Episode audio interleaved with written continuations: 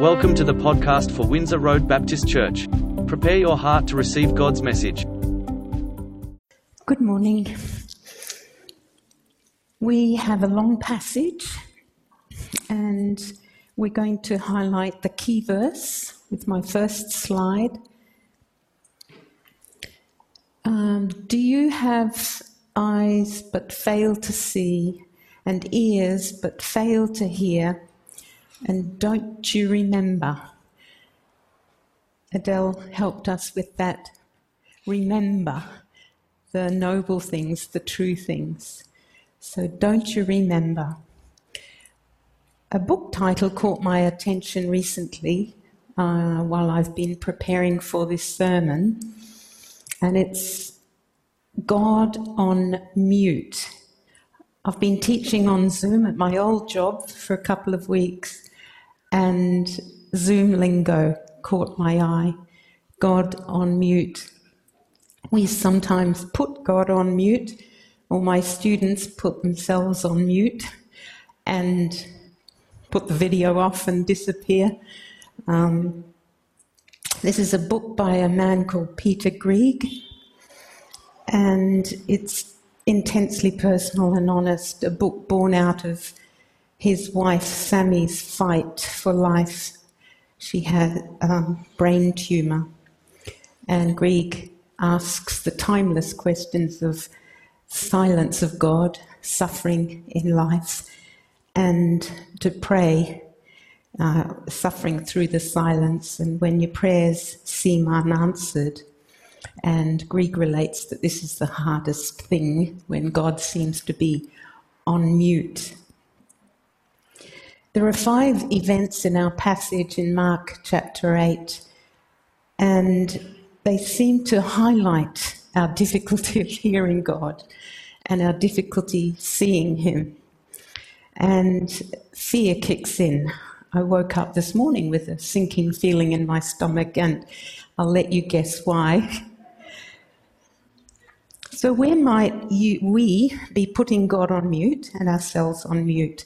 Now, there are two ways we can do this in our passage. We can do it deliberately, um, slide three, like the, the Pharisees, um, or unwittingly and unintentionally. So, do we deliberately put God on mute so we can't hear or see Him, like the Pharisees? Or maybe we don't really realize we're doing it and um, we're new to Zoom and we forget that we're on mute. But you can do it unwittingly, unintentionally, as was the case with the disciples. Now, my next slide is why? Why do we do this? And I've got some reasons out of this passage, some possibilities, but actually behind them all is fear, I reckon. And we don't always recognize our fear because it manifests in different ways, doesn't it? We're grumpy or we're exhausted or, um, yeah, we distract ourselves. So the crowds were about to faint. So we can be fainting, you know, that can be a reality. Um, we're about to collapse.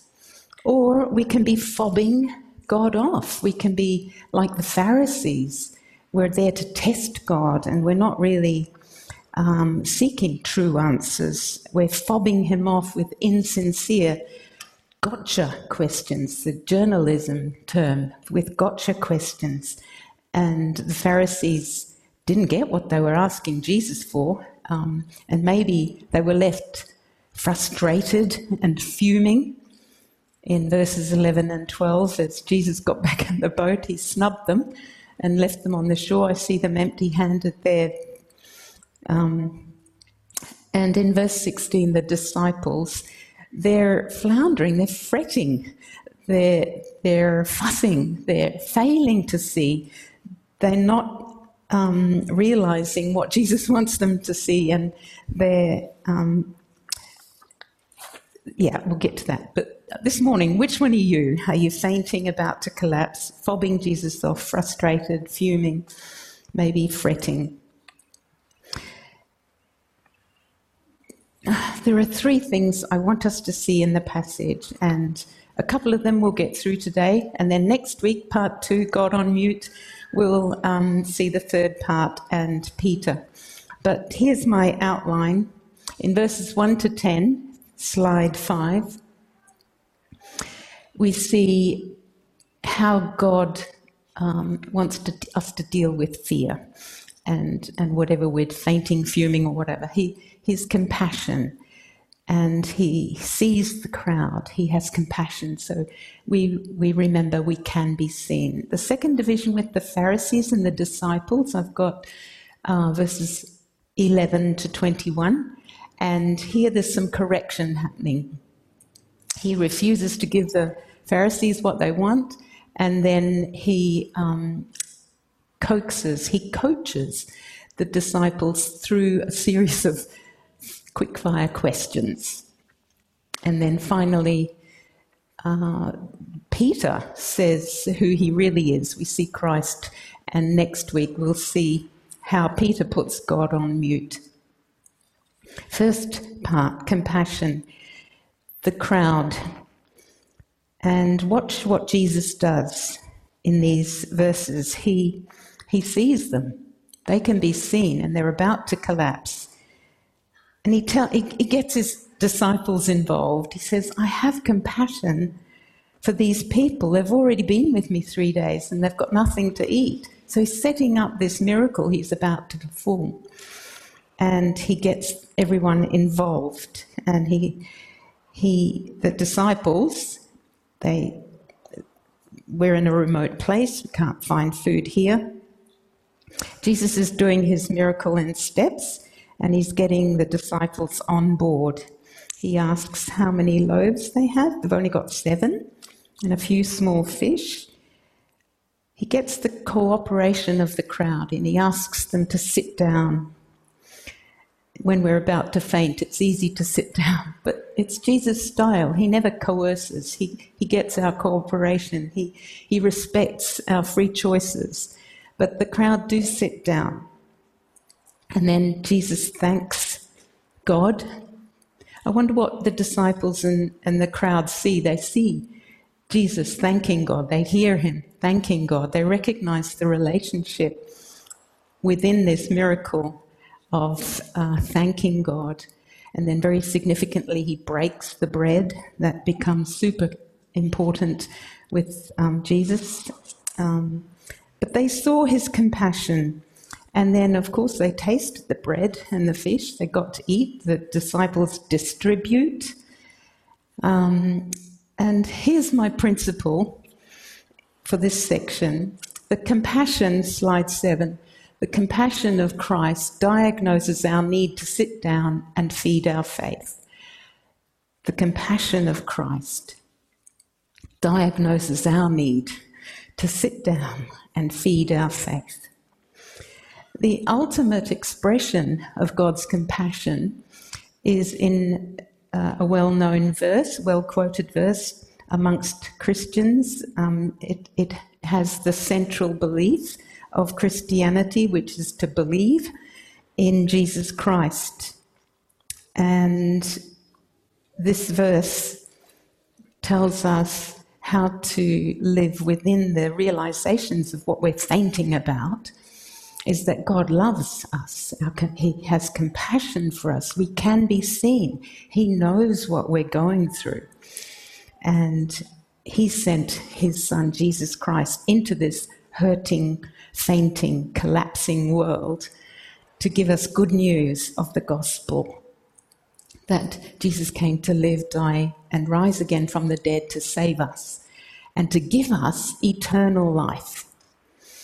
So the next slide is a quote from God on Mute, the book. When we are scared and hurting, when life feels chaotic and out of control, it's more important than ever to anchor ourselves in the absolute and eternal truth that we are dearly loved and deeply held by the most powerful being in the universe. Jesus feeds our faith with his compassion. So, what about you? Are you about to collapse or faint? Something difficult in your life? I heard yesterday someone we know, their daughter and granddaughter were killed in a tragic car crash. You know, stuff is out there for us to faint and collapse about. Life can be very hard. So, are you on the verge of collapse? Maybe you've journeyed a long way, you're in a remote place, don't know where to turn. It's been a long haul. Well, Jesus sees you, He has compassion, He knows what you're going through. Maybe it's a time in your life to sit down calmly and experience a miracle. Is your heart open to a miracle? It may be hard like the Pharisees we're going to meet in the next division to change. You know, your reputation's at stake. Um, too much, you're, you're a bit hesitant about coming to Jesus. And we'll meet these Pharisees because they can't see Jesus for who he is either. So, our next um, section about correction two groups of people here that can't see Pharisees, verses 11 to 13, and then the disciples. But first, the Pharisees, they've come ready for a debate, they're ready to fight. They're, they got, they're here not to ask honest questions, they've got their gotcha questions. They're here to test, we read, to test Jesus. Uh, it, they, they'd seen, they had seen signs I bet, I'm guessing. We, we know that they'd seen signs, but they still hadn't seen them. So it's possible to see but not see. And it was the very reputation of Jesus that, that made them come and ask for signs. Uh, but it was to test him, and they were out to defend their own reputations, weren't they? They, but Jesus, look at his response. He saw right through their, their questions and he doesn't give them the sign.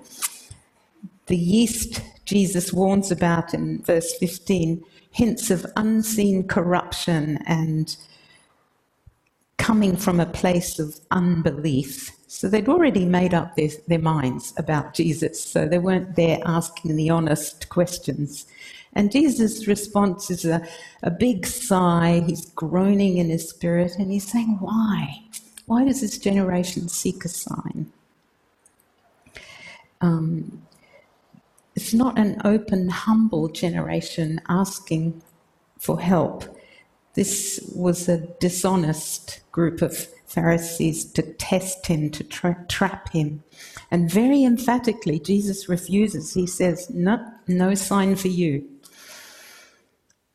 The gotcha questions they had masked the truth and make make you made them unable to believe. So their faith was not fed. Jesus leaves them on the shoreline. He gets into the boat. Then the disciples can't see either. They get a different kind of response from Jesus, a different correction, if you like, corrective response. Now, their hearts and minds are open. They follow Jesus, they're with Jesus. But they are a bit floundering and fretting and confused. Um, they think Jesus is warning them, watch out for the yeast of the Pharisees and, the Herod, and Herod. They think he's um, criticizing their lack of provisioning and not having enough bread. And one translation says that they um, were blaming each other for not having enough bread. They're failing to see, they're, t- they're, they're having the wrong conversation. Um, and Jesus' questions come thick and fast. What are you talking about? Why are you so preoccupied about having no bread? Why are you discussing lack? Don't you still do you still not see or understand? Are your hearts hardened? Well, duh, they just had a four thousand people plus women and children fed, right? Um, are your hearts hardened? Aren't your eyes working properly? Can't you see? Don't you remember? And the res- but the result of all this questioning is that they do see well, you know, they are reminded and they humbly answer. I sort of feel they're a bit sheepish, but they do humbly respond to Jesus 7 12. You know, they they're giving how many basketfuls of leftovers were there. So they give him the right answer. Um, and uh, yeah, so we know that a hard heart relates to not believing, not seeing. But these guys eventually got it. They, they were stuck with Jesus. And they're humble and teachable. He leads them along so that their eyes of faith will be opened. He feeds their humble faith. Here's my second principle Jesus' correction focuses on feeding faith. He's not there to make you look stupid. Jesus, if you're honestly coming to Jesus, He feeds your faith. Jesus' correction focuses on feeding faith. So, what questions is Jesus asking you? And are you answering humbly? Now, whether you're fobbing Jesus off or fretting or focusing on the wrong conversations, frustrated even, and fuming, Jesus still wants us to get to the right feeding trough. He wants us to get the right news feed, the right source of truth, which is Himself. Jesus said He is the bread of life. We need to focus on Jesus, not our fear of change, not our fear of our reputation like the Pharisees. What are you asking Jesus? What, what, what have you been praying? Here's another quote from God on mute. Because what we ask for may not be exactly how Jesus, what Jesus gives us. I'm sure the Pharisees didn't expect Jesus to get in the boat and snub them, and the disciples, they're keen to hear what Jesus has. Jesus may, he will answer, but he may answer differently from what, um, what we expect. So here's another quote from God on mute. I asked for strength that I might achieve. He made me weak that I might obey. I asked for health that I might do greater things. I was given grace that I might do better things. I asked for riches that I might be happy. I was given poverty that I might be wise. I asked for power that I might have the praise of men. I was given weakness that I might feel the need of God. I asked for all things that I might enjoy life. I was given life that I might enjoy all things. I received nothing that I asked for, all that I hoped for. My prayer was answered. I was most blessed. How do you feed your faith? What are your discussions about? What are your conversations? And how willing are you to sacrifice in order to spend time with Jesus? Do you go to Jesus as a prayer, in prayer as a key source? Is he your news feed? Do you read his words every day? Where are you starving your faith through neglect of the Bible, maybe? Do you ask Him about your dilemmas and confusions and confusion? And do you persevere going to Him for answers? Next week, we'll see how Peter tries to put God on mute, and I'd like to pray for us as I conclude.